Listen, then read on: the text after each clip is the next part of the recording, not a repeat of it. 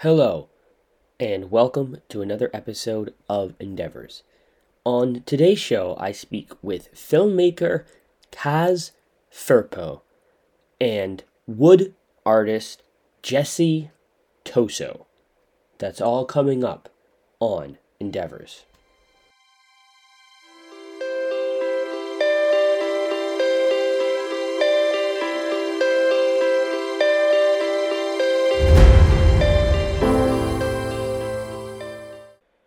Well, hello there, and welcome to another episode of Endeavours. This is going to be the second of three shows this week, as I previously mentioned on Monday, as I just try to catch up with myself. And speaking of catching up, my first guest is Kaz Firpo. He most recently was the co writer for a little movie you might have heard of called Eternals, the latest Marvel movie. But beyond that, Kaz also thinks of himself as a storyteller and environmentalist and even experimental filmmaker. And none of this is more evident in his YouTube mini series Signals, the pilot episode of which incorporates live action, animation, documentary, voiceover narration, and much more. It's a mishmash of many different things that really just talks about how serious climate change and pollution really is and what we as a society need to do to essentially get better and to save the planet. It is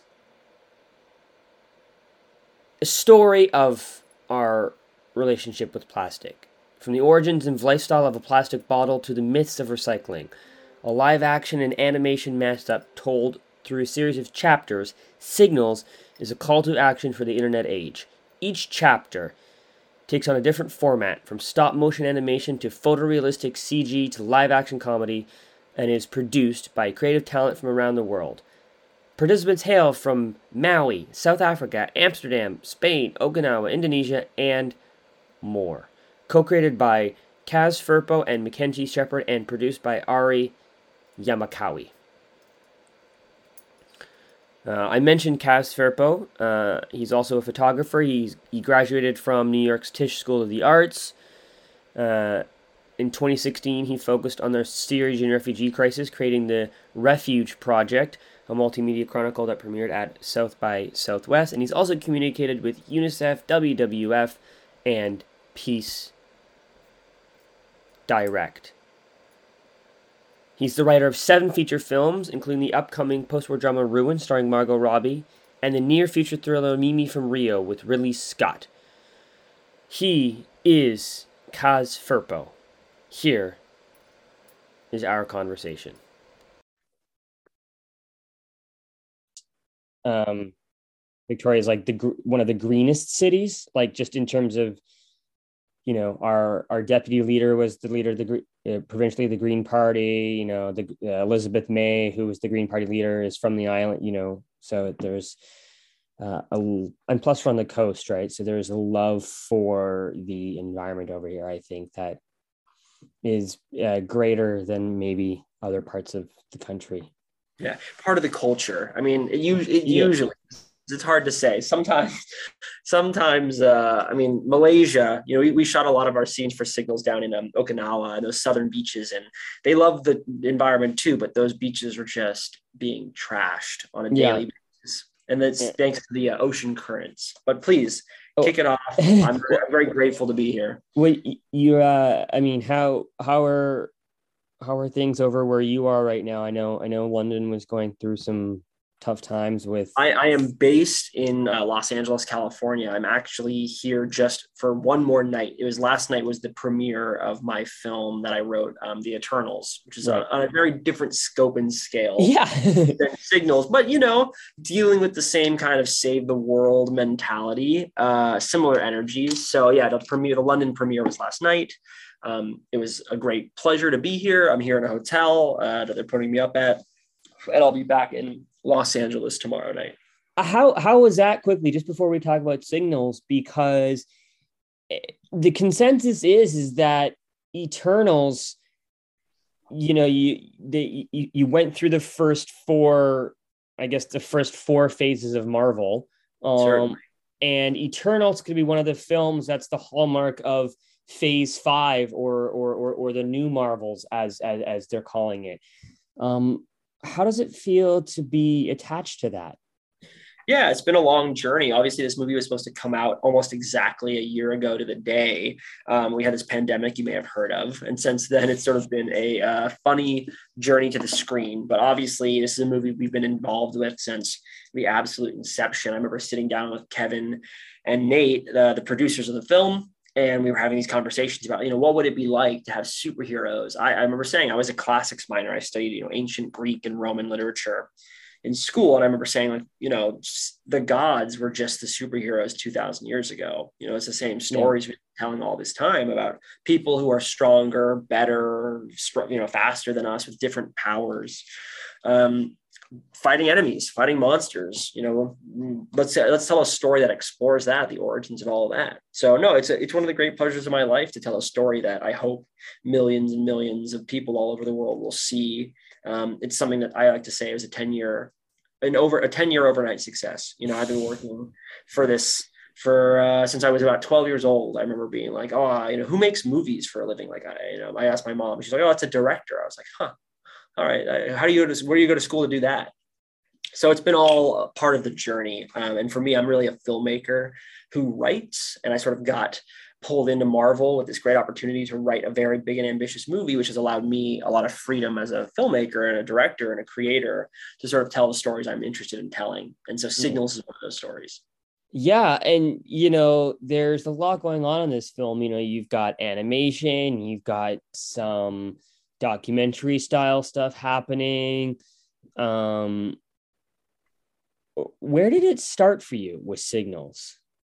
Yeah that's a great that's a great question dan because really what it was is you know i'm an i'm an environmentalist. I am a filmmaker documentary filmmaker and i've really for a long time been trying to tell stories about this. And climate change is something that's very it's very scary to talk about. You know it's a little existential. It's a little bit like talking about death and so not everyone's interested in having those conversations. And I don't blame them. And so for me, when I sort of set out to tell this story, I said, how can we make talking about climate change, sustainability, and saving the world, how can we make it fun?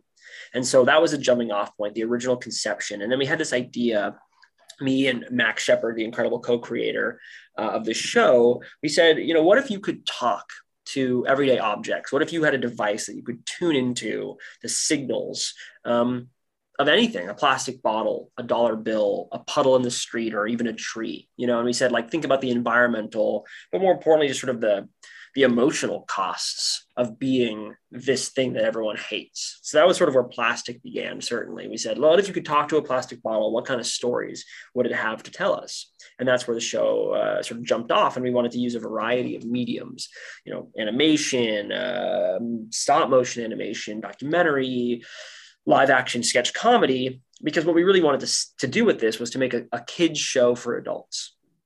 Uh, you mentioned that you did a lot of the filming in okinawa coastal japan and i think uh, the issues surrounding not i mean plastic pollution i think specifically in, in terms of the broader climate change movement were really exposed after the tsunami in 2011 or whenever it was. Um, and you know, given that there are still a lot of recovery efforts in place over there, what was the mood like when when you went to shoot this over there?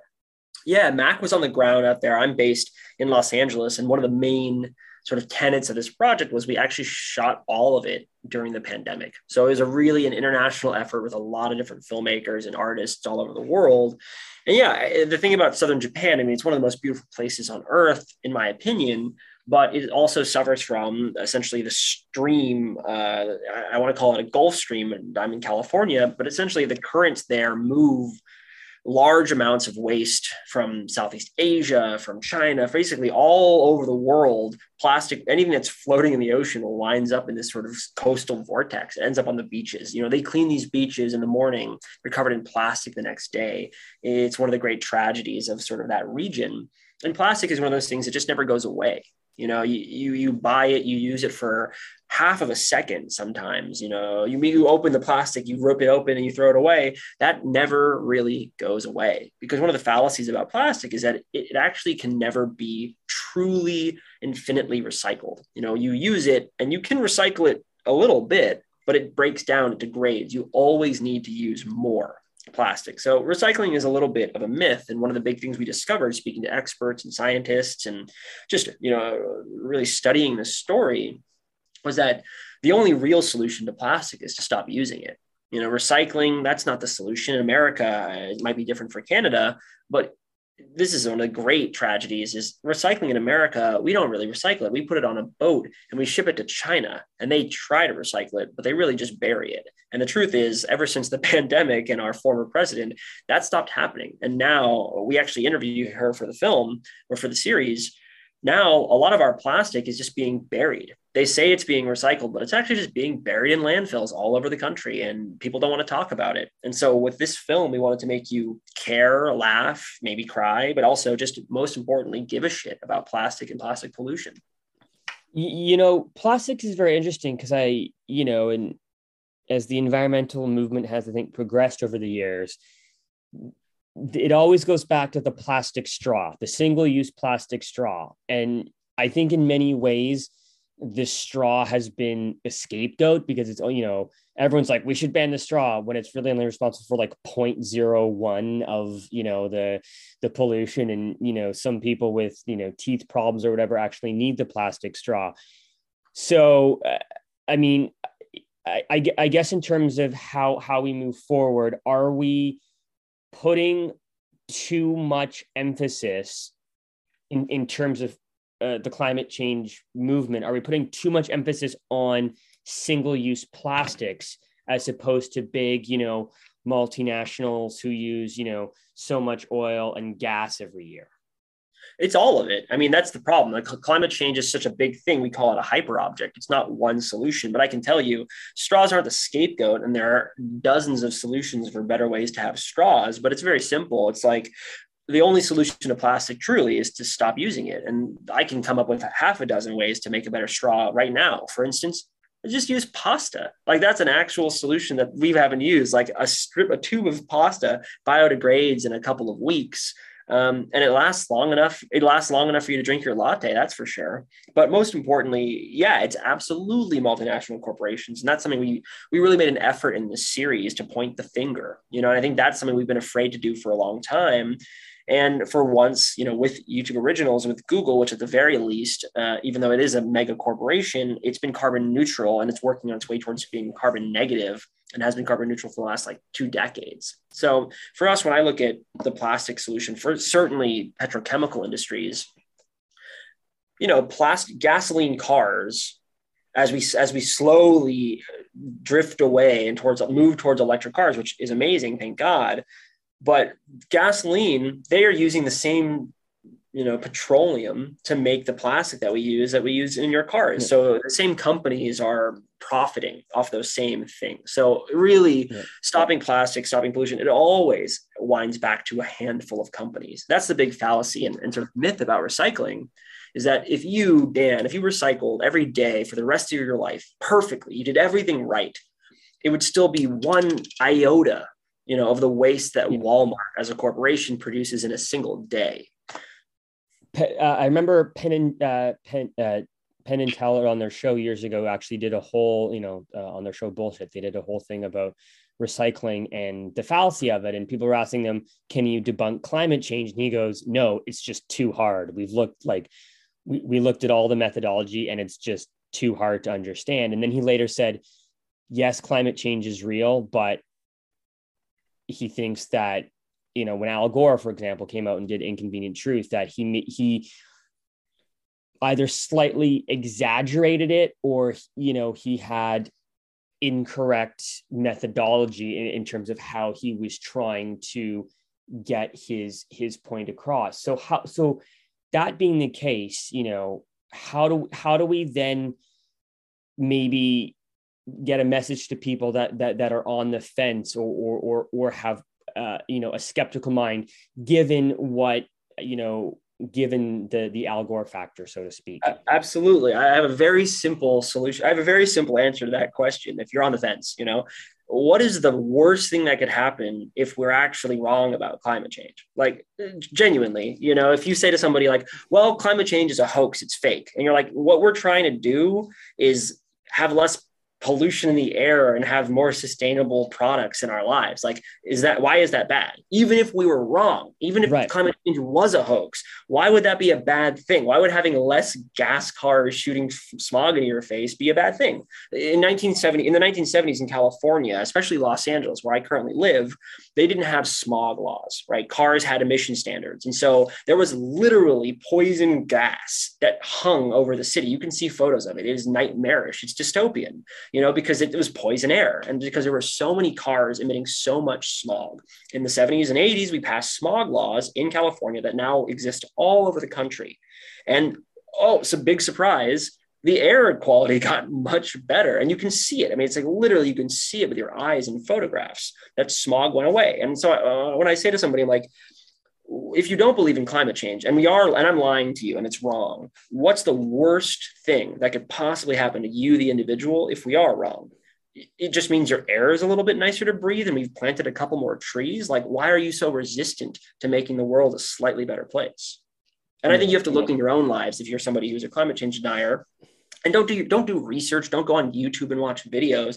Just ask yourself that question. Like why would using less plastic make your life worse Right. Do you uh, do you think that there's a there's a fine uh, a financial aspect to it as well? Because people say you know we're using you know X amount of dollars to fight climate change, and if we're wrong, we've wasted the money. But if we are right, we've saved money. Absolutely. I have a, a, very simple answer to climate change. I mean, what is saving money? Climate change, fighting climate change, it's one of the most incredible ways to create new jobs all over the country. I mean, we look at people saying, oh, you know, I'm out of work. I used to work in the coal mines and they took that away from me.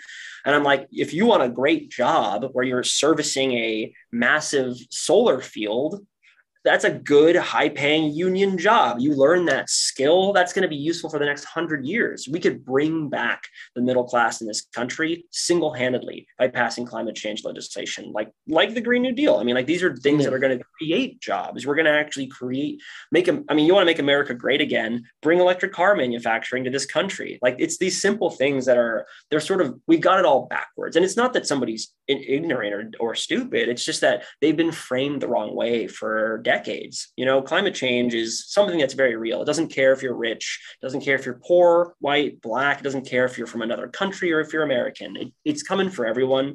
And it doesn't matter if it's if you don't believe that it's real. I mean, just look at all these things that are mm-hmm. happening around us. It's not something that's going to say like one day suddenly the world will end because of climate change. It's just something that's slowly happening. And that's the scariest part is you can't point at it and say, look, look at that asteroid hitting the earth. You know look at that glacier that suddenly melted. It's not so catastrophic and diabolical. It's actually just slowly happening. And the problem is yeah in your lifetime dan in my lifetime you know i'm in my 30s i don't think that i will be affected truly truly truly like my quality of life by climate change but i think my kids might.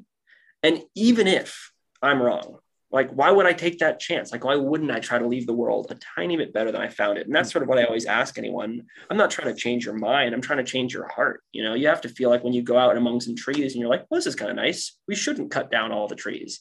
Um, so that's what i always try to point to. It's it's sort of like even if we're wrong well, what's the worst that could happen? We make we make the world a little bit better? One of my favorite parts is the uh, animation sequence with uh, with Mother Earth. Uh, uh, I'm curious. I got mega Godzilla vibes um, when when watching that, like you know the the, the old school uh, Godzilla films from the 50s and 60s. Is that where that came from? Was that sort of a, a, a throwback to that? Absolutely, Dan. Yeah, there's it's actually a genre. So Mac, my co-creator, who's amazing, he's based in Tokyo. He's actually Canadian. He's a Canadian based in uh, in Japan. So we have a lot of love for that culture. I'm also half Japanese, um, but American, and those are called tokusatsu, and it's sort of like a genre of the monster movies where you know Mothra is fighting Gojira, and they're all going head to head. And so for us, we said, what's the scariest monster we could think of? And we're like, well, it's greed and uh, and it's plastic. You know, if you go on the beach and you're swimming around, I live in Los Angeles and there was an oil spill, an oil spill in 2021 about a month ago. And I'm like, I cannot believe in, in 2021, we are still having oil spills on our beaches and killing animals and locking down, you know, these whole massive parts of the coast. And so that was really sort of the re- reaction to that. These sort of monsters that live among us, and you know, if they could fight, would they win or would Mother Earth win? And um, right now, I would say greed's probably winning, but I like to think in our fictional scientific science world, um, Mother Earth might win with the power of hope. Um, and then the other interesting is the uh, all those sort of like YouTube I guess snippets they were where you interview all these different scientists and climatologists and whatnot. How how did that come about, and how did that all get put together? Yeah, that was a kind of a gift of, of the COVID pandemic. Obviously, it was really, uh, it's been terrible. It's still going on. It's still kind of terrible. But what that allowed us to do was reach out directly through Zoom, the way that we're talking right now, and speak to dozens of leading scientists and experts and um, people working on plastic alternatives, entrepreneurs, and just sort of say to them, like, hey, we're making a show uh, about plastic, about plastic alternatives. And can you tell us a little bit about what you're doing? And so that was this incredible door that was open to us. And we got to talk to people making seaweed plastic, mush, mushroom plastic alternatives, you know, using all these ways to try to replace something that is inherently destructive with something that's inherently uh, non-damaging. You know, if you make your plastic out of seaweed, it lasts long enough for you to use what you need it for. And then it just biodegrades into the ocean. Throw seaweed in the ocean, it's just nothing. You know, you throw a plastic bottle in the ocean, it'll never go away. So, what was your favorite part of making this project? That's a great, that's a great question, and you know there was many. The joy of creation is is unbounded, but for us, it was the freedom. It was the freedom to really explore this issue and try to make it a conversation. Like I said from the beginning, climate change is divisive. It's scary. It's um, it's complicated. It's not. It's certainly not fun. That's not a word that I would use to describe it, but it's important. You know, and I wanted to be able to try to make a show, and that was the big question: to make a show that tackled that. And so for me, my favorite part was just that opportunity to speak to a lot of people, to speak to a wide audience, to have YouTube, you know, sort of standing behind us as we made this show, and hopefully a whole season of this show. Uh, it was it was a gift. Uh, and finally, what is the status on Ruin right now? That's a great question, Dan. Dan's done his homework, I have to say.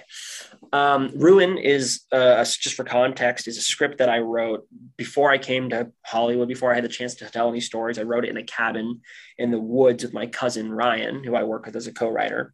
And uh, it's a World War II story about an ex-SS officer hunting down the members of his old unit in an attempt to atone for his crimes during the war. And it was sort of the script that got me into filmmaking, into Hollywood, into sort of the industry. Um, and we had Margot Robbie attached to star, and that's sort of, you know, uh, the life of a movie is long. It takes a lot of turns and twists. And Margot is still attached. We have an incredible producer, and right now it's sort of it's waiting to be made. I think Eternals has changed a lot uh, of things about where we stand, certainly in the industry. And the truth is, you know, it's a movie that I've always dreamed of directing. So I'm a filmmaker. I've always been a filmmaker, and Ruin is a script that's very close to my heart. So we don't know exactly how it will be made right now. There's a, a nice path towards uh, the, the silver screen, but it is a script that right now, if everything goes according to plan, we'll hopefully be shooting in the next few years. It's interesting you mentioned directing because I know you have a director attached right now, right? In uh, in Justin Kurzel. We uh, did. Justin's a tremendously talented director. He got very busy shooting um, a show called Shantaram for Apple. So he's been on and off the project. Right now, you know, we, we haven't spoken in a minute, although congratulations to him for Nitram, which won Best Actor at Cannes this year. Um, and last we spoke, you know, he was developing something else, and we may we may be parting ways. But it's been, um, like I said, movies take many paths, and um, we're hopeful to see it soon. That story on the biggest possible screen. Well, uh, we've got Ruin, like you mentioned. You've got Eternals, which just had its premiere, and its wide release is November fifth. Yeah, November it comes out 5th. next next Thursday, so dangerously soon. Go see it. Go see it twice. You know, go see it on opening weekend. Enjoy it. It's it's a very different movie. It's it's definitely different than what you're used to and from a Marvel movie. But I think you know if if you like films, if you like stories, if you like uh, deep characters, we try to do something different and take you somewhere special. So I think you're going to enjoy it. And then you've got Signals, which uh, is now. Can you watch it now on YouTube Originals? Yeah, Signals. Yes. Signals comes out. I think it's tomorrow because it's actually I'm in London, so I'm eight, you know, wherever eight hours ahead of you. But I believe right. it comes out October 28th. It's free on YouTube. Watch it. Watch it twice comment, okay. like, subscribe, do all that YouTube stuff. But yeah, it's a fun show and we really want to do a season of it. So thank you so much for talking to me about it and, and giving me an opportunity. No worries. Thank you. And uh, best of luck on everything. Best of luck on Eternals. And uh, yeah, we hope to see maybe Ruin uh, out in, in a couple years as well. All right, Dan. I appreciate that. Thank you. Alrighty. Thanks, Kaz. Have a good day. Talk to you soon. Bye. That was my conversation with Kaz Firpo. Signals is out now on YouTube. And oh, yeah, check out his little film called Eternals. From plastic and climate change, we move over to a natural element, this time wood. Jesse Toso is a sculpturist and artist who uses, who creates art with wood, whether it's bespoke furniture, gifts, sculpture, and wall art. He recently took part in the 20th anniversary of the East Side Culture Crawl, uh, which happens in East Vancouver every year, largely on commercial drive. My first time talking about wood, and you know, we got to talk about the different types and you know, how he relates his art to the environment, especially since, you know, using wood can be considered a problem for climate change. You can visit his website at Toso Works tosowoodworks.com. That's T O S O woodworks.com. This is my conversation with wood artist Jesse Toso.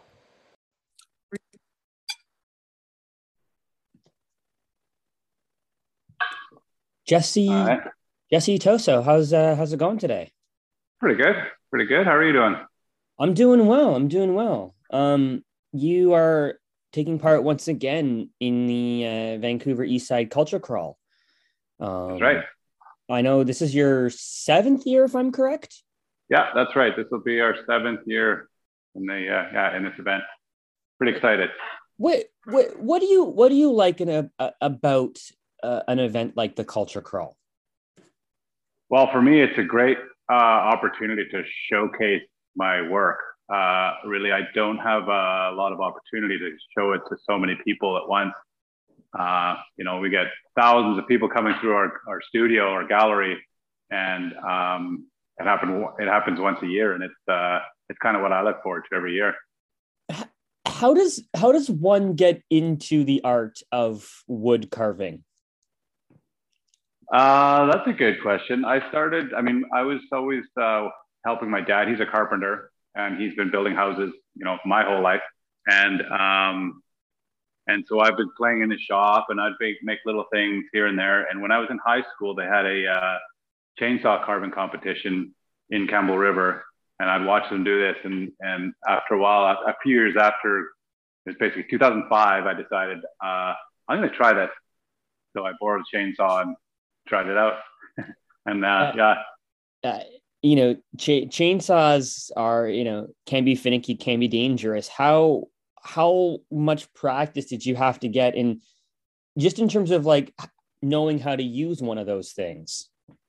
Well, that's a good question. I didn't have any practice. I'd actually never used a chainsaw, but I figured I could use. I've used other tools, um, you know, in my dad's shop, or you know, I'm using skill saws and other power tools. So this was, uh, I mean, it was a step up, but um, and I definitely had someone go through the safety procedures. There's definitely some yeah. basic, basic things to do that uh, will keep you pretty safe. Um, and uh, but yeah, I learned a lot that first uh, carving event for sure. Um, and I know there's a lot of other carvers that that use more of the of the the the the, the little like small carving knives. Is is that something you've done, or do you only work with chainsaws? Um, well, I've, I've been all over the place. I started with chainsaws, but then used uh, angle grinders and sanders and whatnot. It's only been in the last, like, I'd say about five years that I've been really getting into the tools like the the um, the hand tools, you know, the little carving, because they they uh, it's they're a lot better for obviously for detail. Uh, they leave a nice clean finish where you almost don't even have to stand.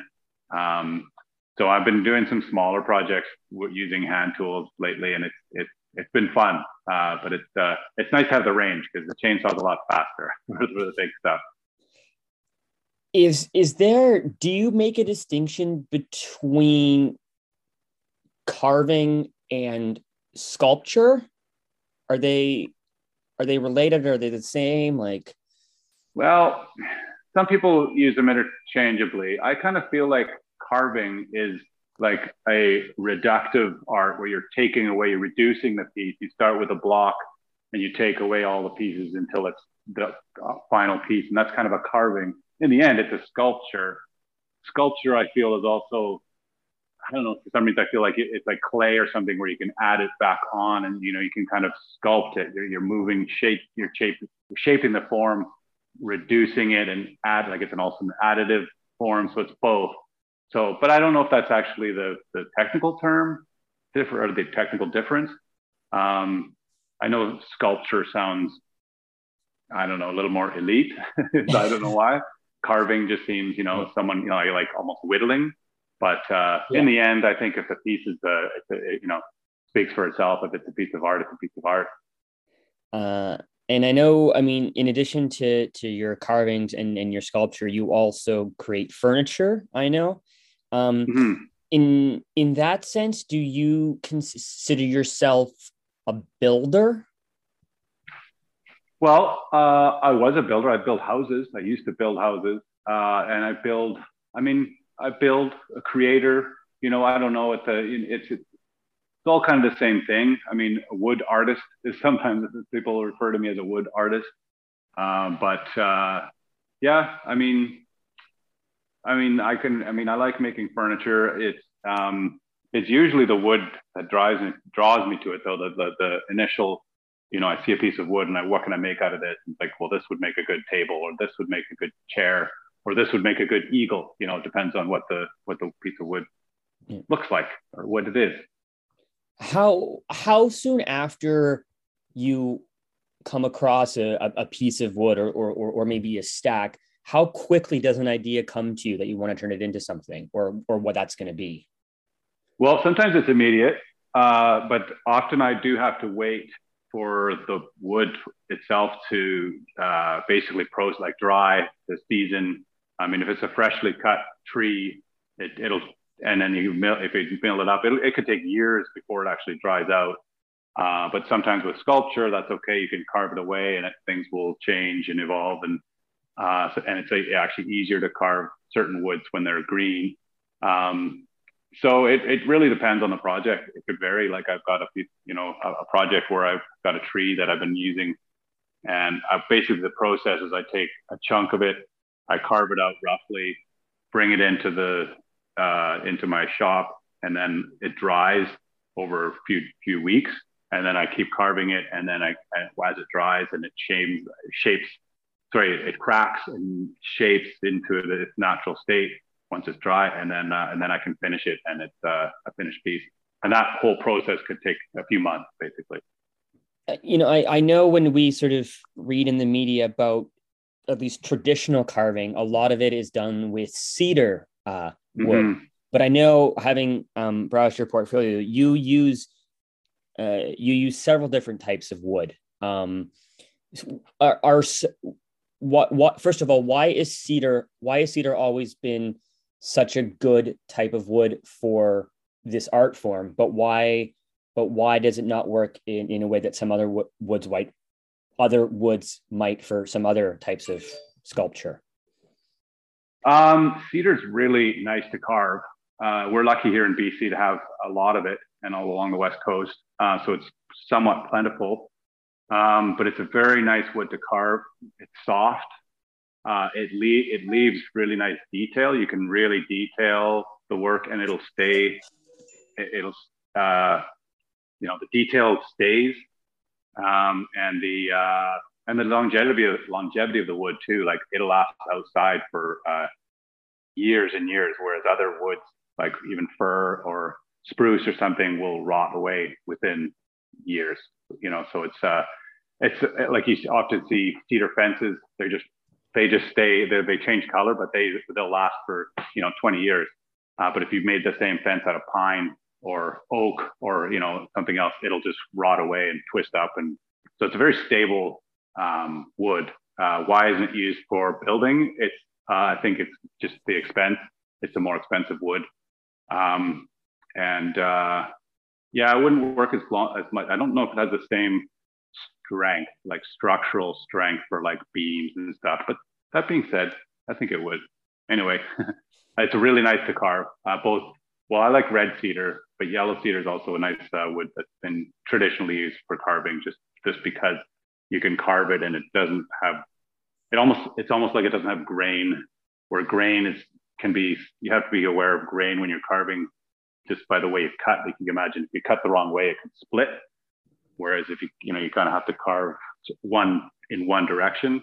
Whereas with yellow cedar, you can carve kind of like any direction, like it's almost like foam in a way, or carving butter. um, how how long on average would you say one piece would take you?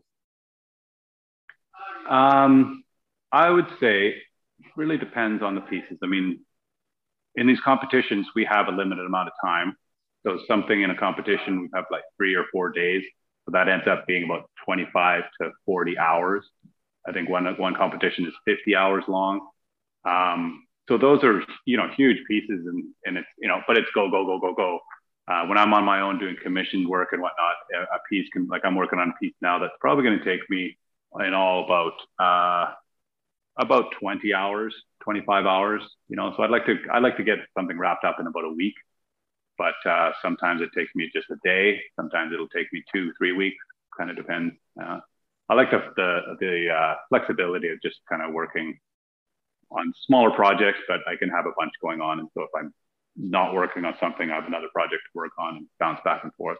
Uh, I noticed on your portfolio that there's there are a couple of pieces that have things other than wood like you had the the torso i think that had some glass on it. Mm-hmm. um how do you how do you go about adding stuff to wood? How delicate is that process? Um well with glass it's it, that was that was a shattered i don't think i have another piece here but yeah um it's a matter of just sticking it on like gluing it on using adhesives. Um i do enjoy the the uh contrast of materials adding like steel I used to work with concrete, uh, and I'm, I haven't done a lot of it lately, but I like the, the mix of concrete and wood, like having a concrete base and a wood top or something. And, um, and steel, of course, it always looks good. I've got a couple benches or a couple uh, coffee tables with steel plates for shelving, big, thick, solid steel plates.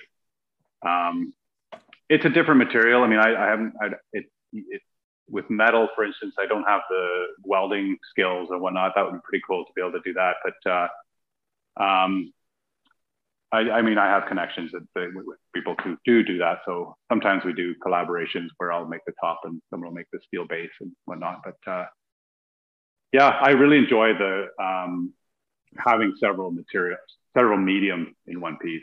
Uh, and, and I'm going to get back to working with multimedia in that different sense of the words. I'm, I'm curious as to whether you and other artists in your profession have have talked about or been affected by the environmental movement and all. You know we're you know with because there's a lot of talk about saving the old growth forests and obviously to be a wood artist you have to cut down trees even though the wood that you use is generally a lot older than than than than, than a fresh tree cut. But is is that is that aspect something you think about at all oh yeah definitely, it's it's it's something that's. Um, I mean, we're. I feel very privileged privileged to be able to carve some of these trees that uh, we get to carve in the competitions, um, and they're generally donated by logging companies. So it's pretty challenge. It's pretty tough to see. I mean, I see both sides of it. I don't want to. I don't want to see old growth forests being cut down anymore. I think that uh, that's a, that's that's a problem. Um, and so when I do have a piece of old growth cedar that I'm carving for in a competition, I'll take all the scrap pieces home and I'll make, I mean, all, all these pieces and stuff are made from, or not all, I have some pieces uh, made from old growth cedar just because it's, I mean, every little piece is precious, I feel like. And uh, I'm always trying to honor the tree. And I think it's important to, uh, to take that into consideration. Um, and so, yeah, I mean, it's, I mean, it's uh, I see both sides. I mean, obviously logging companies and logging. I mean, that's what kept that's what uh, BC is, uh, you know, founded on basically. And uh, so it's, it's, it would be a challenge to stop. But I think if we look at the re- renewable forestry practices and whatnot, we can we can actually make this uh, feasible. Um, I'd say almost I'd say 90% of the wood I work with is reclaimed or recycled just because I just I yeah, I can't throw away wood and I see I think it's definitely uh, a problem when we're going in and just clear cutting forests uh, and um, yeah, I don't know. There's there's certain ways I can probably uh, try to make a difference with you know the types just being making people aware of where where the wood comes from and whatnot. I hope that makes it uh, I don't know. I, I, I, it is a struggle. I definitely think about it. I think it's a, it's a challenge. Um, my livelihood is based on trees, uh, and and they come from forests. but I think it's in, in, the end, we can all work together and and make it work uh, for everybody, uh, and including the planet. You know, on that note, um, a lot of people will say, you know, carving at least traditionally is was sort of brought to us by a lot of the indigenous um, peoples that that lived here. You know, I would always see indigenous men, you know, in the streets of Vancouver with a little, just like a little whittle, you know, whittling down mm-hmm. like a you know a stick or something. Have have you learned anything from the way in which I guess the the traditional people of of this land create and and, and, and carve their work at all? Is is, is that? Oh, something? definitely. Yeah, I've worked alongside some uh, indigenous carvers, uh, and it's fascinating um, to watch. Uh, and the skill levels are just unreal. Um, and it just, I mean, just, uh, I mean, even t- technically, the skill is amazing. And then just to see the um, the results from you know carvings, totems, and stuff that have been made centuries ago that are still intact makes you know made makes me think about like wow what what do they do to make that uh, last?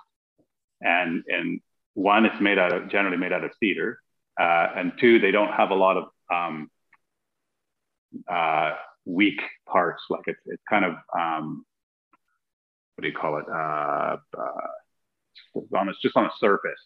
Um, and anyway it's very structurally sound and it's often part of their uh, buildings and whatnot too. And um, it's yeah, I don't know. There's just a lot to be said. I think it's, it's again, it's an honor to be carving wood basically from their lands. I feel like that's important to recognize as well. Like it's you know, this wood isn't mine. Um, and uh, yeah, again, it's it's important to keep these things in mind when we're when we're out there carving. Um, I think I think BC is a great place to be a wood artist because, like you said, there's so much forest, um, so so much trees. What has you know? How has living in this province helped you as an artist? Do you think? Well, I think, like I say, the abundance of wood uh, is. Uh, I mean, it, it's it, the, the abundance creates a lot of waste in what, what it comes down to. So working on these construction sites, I would see a lot of waste materials just heading or renovations. I was doing renovations for a long time and you take a whole kitchen and you basically throw it in the garbage and you build new ones. So it's like all those pieces could be used again. And so it's uh and then yeah, I would always be saving big chunks of wood and then just getting in contact with, for instance, the you know on Vancouver Island, a bridge company who pull up old bridges and replace them with new ones. But the old bridges are made out of old timber, old, again, old growth cedar, all this, and, and that, that's it's not waste. They're actually salvaging it and, and using it properly. Uh, but there's a lot of that. You know, there's built, logging roads everywhere that are built out of old trees and, and buildings. They're all buildings coming down now, and they're all made out of first first growth cedar and fir. And uh, you know, if I was, if we were living anywhere else, I wouldn't have that abundance. I wouldn't have access to these things where I can just go into my backyard and play around with a chainsaw. Like it's, uh, it, it's exciting. And then it's also common enough that, you know, or like chainsaw carving is, is somewhat of a, um, an art that's, uh, somewhat known around BC. So I, we can set up a little, you know, side road station and, and people will drive by and, and just, uh, keep buying our art, which is, you know, like uh, we can carve and people will come up and just take it away right away. Certainly, I don't know if that makes sense.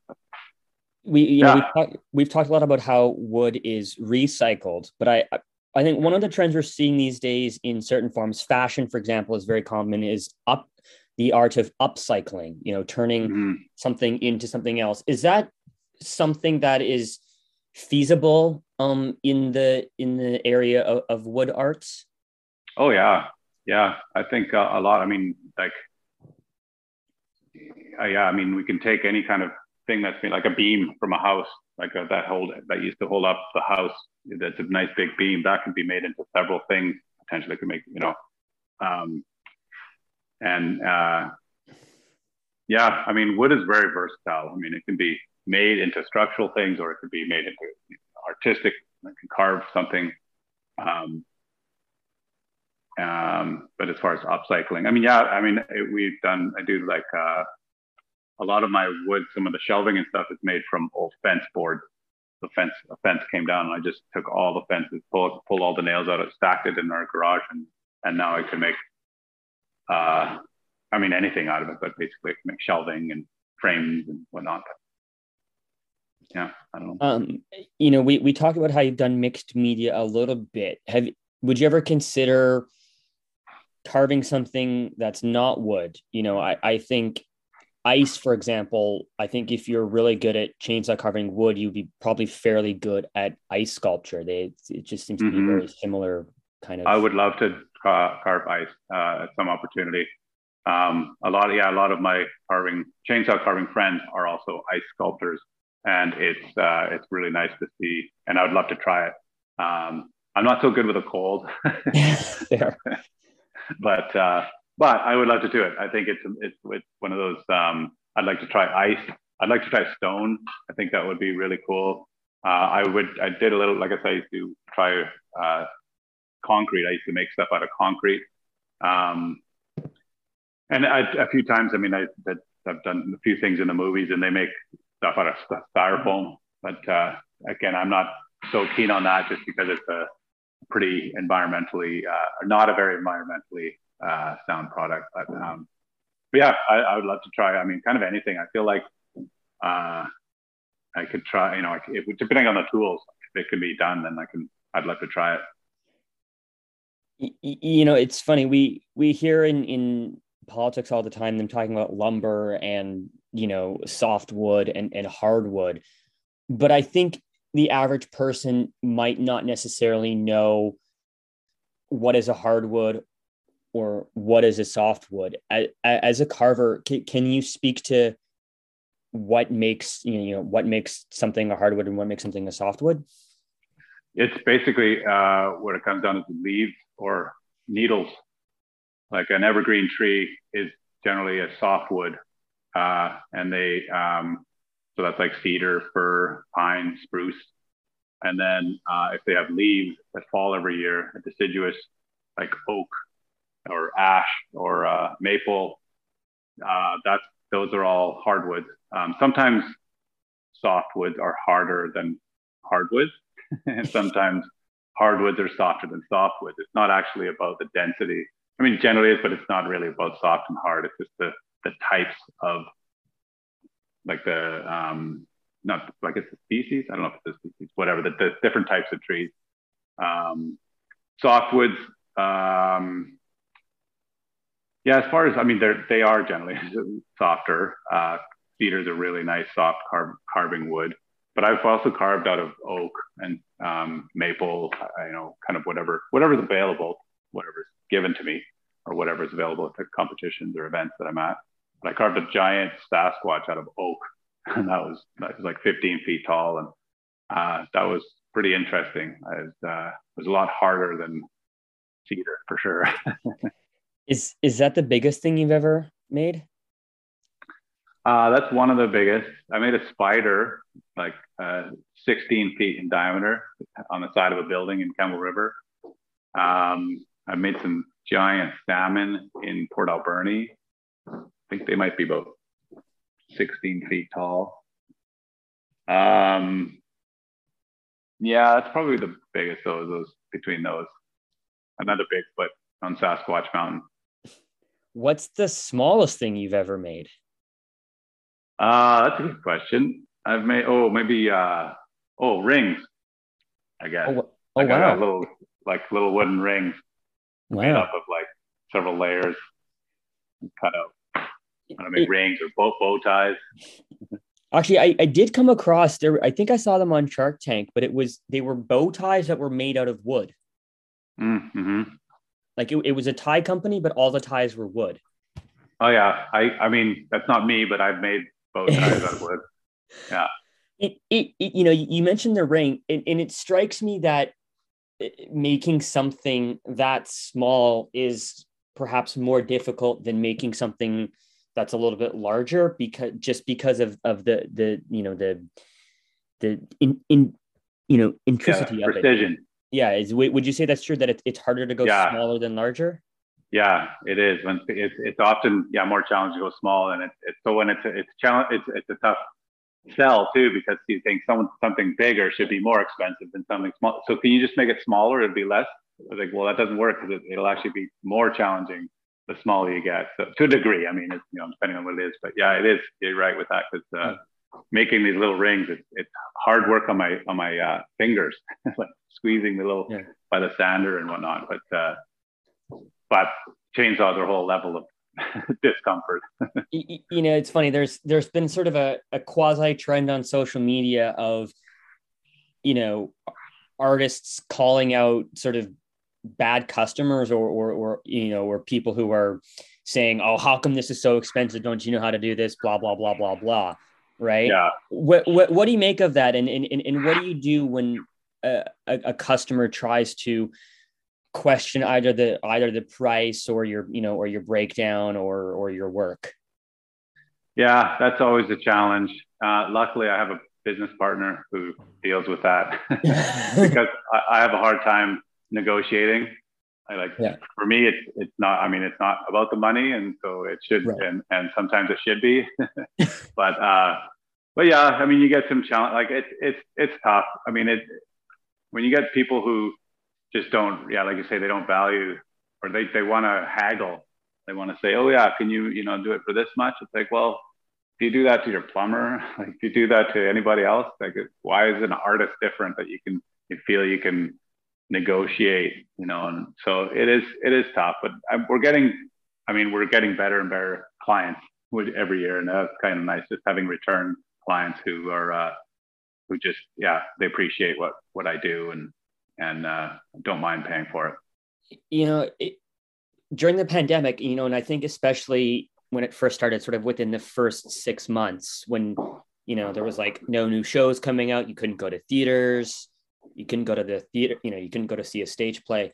There was a lot of debate about the arts place in society and how important they were. And, you know, there was a newspaper article taken out said the arts weren't very important and yada, yada, yada. Are arts an essential service? Like where, where do you think we need to put arts in relation to other, you know, in relation to society as a whole? I think it's pretty essential. I mean, look at we were all bored and we didn't have we didn't have any TVs or movies to watch because we did the artists couldn't make them. You know, like they couldn't make the TV shows and the and the theater and whatnot. So it's it's uh it is it is essential and it when in certain times like this, like it's it's great for people to have something to get their minds off what's going on. Nobody, we're all tired of talking about COVID and all this stuff. So we, we just want to, you know, watch a movie or or you know, yeah. go look at some art or uh, you know whatever it is, and that's that's uh, just think about something different. And I think that's what art is about is like making someone just think differently. So it's, um, yeah, I think you it's know, essential. Not only for the arts, but I think, you know, just in general, I think people are worried that prices of goods might increase, whether it's food or whether it's art, you know, be, because there was such a collapse of so many industries as an artist, how do you sort of balance that tricky line? It's because you haven't worked, so you need to charge more, but the people that you're making it for also haven't worked and can't pay more. mm-hmm. Yeah, and it's a challenge too because things that are uh, made in China aren't available anymore, or they are, and so it's like you got the choice. You can buy this ten dollar thing made in China, or pay me fifty dollars for the same thing. But it's like, well, support local. It's your it's your choice. It's ultimately ultimately up to the consumer, and it's like I, I can't, you know, I can't deal with, I can't uh, uh, help out in any way except for I, I can just keep doing what I'm doing, and right. and if you can't, then we'll find someone else who can. You know, like um, I don't know. It's it's it's challenging. I mean, I always want it's it, I always want to give my friends and my family deals and whatnot, and just people around me. And and again, for me, it's not even about the money. It's just a matter of like getting things you know, helping people out and getting people. Actually, what I did a lot during the during this COVID was uh, helping people set up their home offices. I made a lot of desks, a lot of shelving, like a lot of stuff like that, and so that's been really rewarding for for me and and the people that I've been helping out. So that's uh, you know, it's just kind of pivot a bit, just change change it up, um, and uh, keep going, keep producing. What's one i guess thing whether it's a you know a sculpture or furniture or just any piece of art that you haven't made made yet that you would say i really want to do this um well i'm kind of probably a large sculpture multimedia it'd be wood concrete uh, steel and glass, all of those incorporated. Um, and it'd probably be of a person. I, am not sure what it is yet, but I mean, right now it's a woman. Like I've got like a like a woman in a dress, and I've got a uh, uh, I've done a few right now where the dress is glass, so the woman would be wood, and then maybe her hair would be uh, metal, like uh, wire, and then I'm not sure the concrete yet. I made one uh, sculpture with a con- she had a concrete uh, scarf uh, that was blowing in the wind, and I like I like that idea of the contrast, like making concrete look light and fluffy, um, making glass look um, like angular or like structure, and then uh, and wood being kind of opposite. Like, well, I like curvy wood, but you know, wood, when wood is blocky, I mean that's kind of an architecture um, the contrast of having, uh, and then what was the last one? Concrete being floaty. Uh, anyway, I, I want to make something like that. I want to make a big piece. I haven't exactly figured it all out yet. I'm just trying little pieces here and there. Um, I feel like I'm practicing. I'm doing a whole bunch of like torsos. I don't know if you see there's a few behind me here. I just, yeah. just like um, and so I do, I've done about 20, 25 of those. And I kind of want to do more. I want to do like with hands and feet. And I'm kind of just, just studying and I'm not sure what it is for yet, but it's all going to uh, accumulate and may, I'll make some big project. You know, yeah. you, you describing the size of it makes me think, do you, do you consider statues a type of sculpture or are they their own thing? Oh yeah, yeah, like statues, like a yeah, for sure. I mean, someone sculpted them, someone created them at some point, for sure.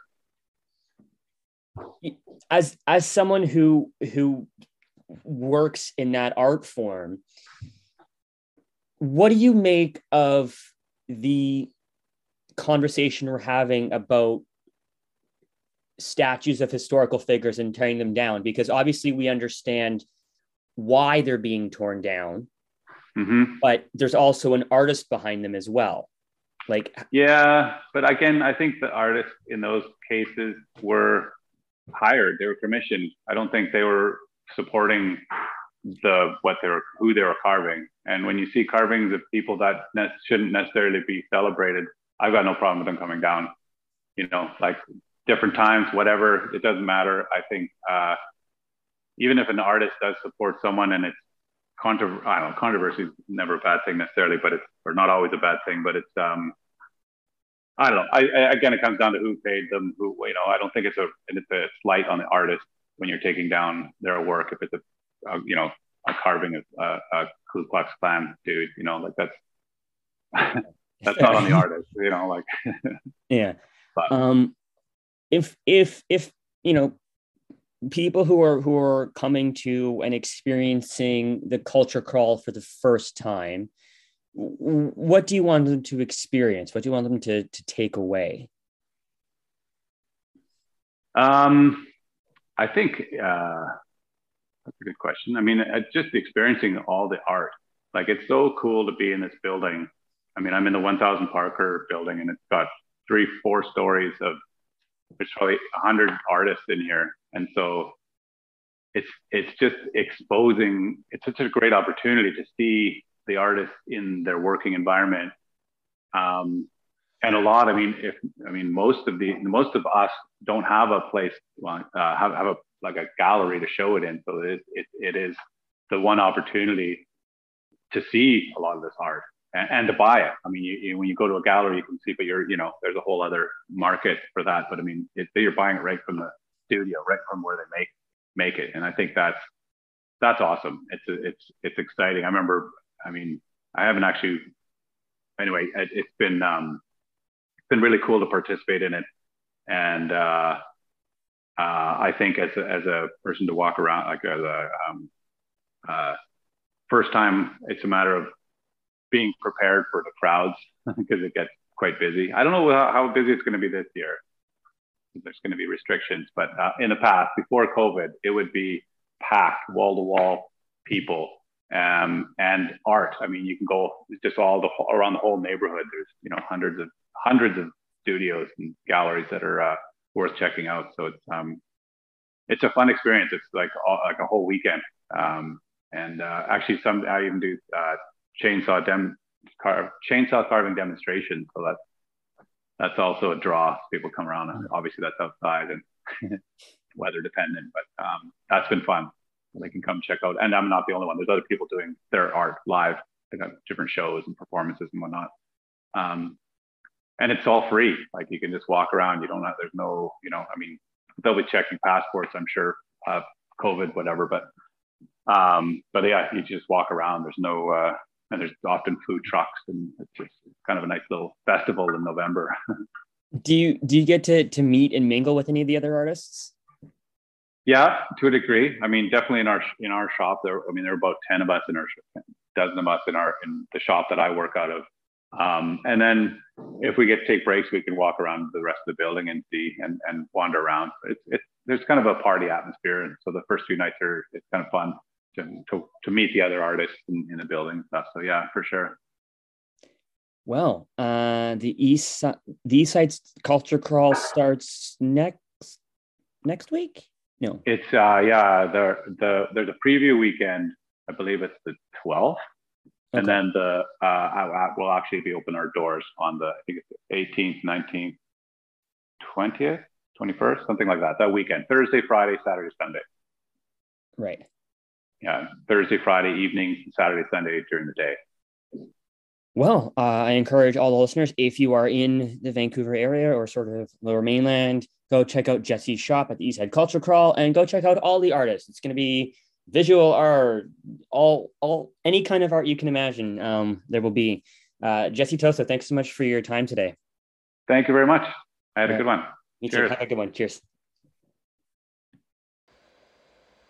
Well, that was my conversation with artist Jesse Toso. He's a carver. He creates sculpture, uh, wall paintings, chainsaw art, uh, and he recently appeared at the 25th anniversary of the East Side Culture Crawl. Uh, if you're interested in his work, you may contact him directly by visiting tosowoodworks.com. That's T O S O woodworks dot com. And you can also visit him at stumpartist.com i love that name. That does it for me today. My thanks to jesse toso. My thanks to kaz Firpo. Thanks for tuning in. I'll see you next time. Bye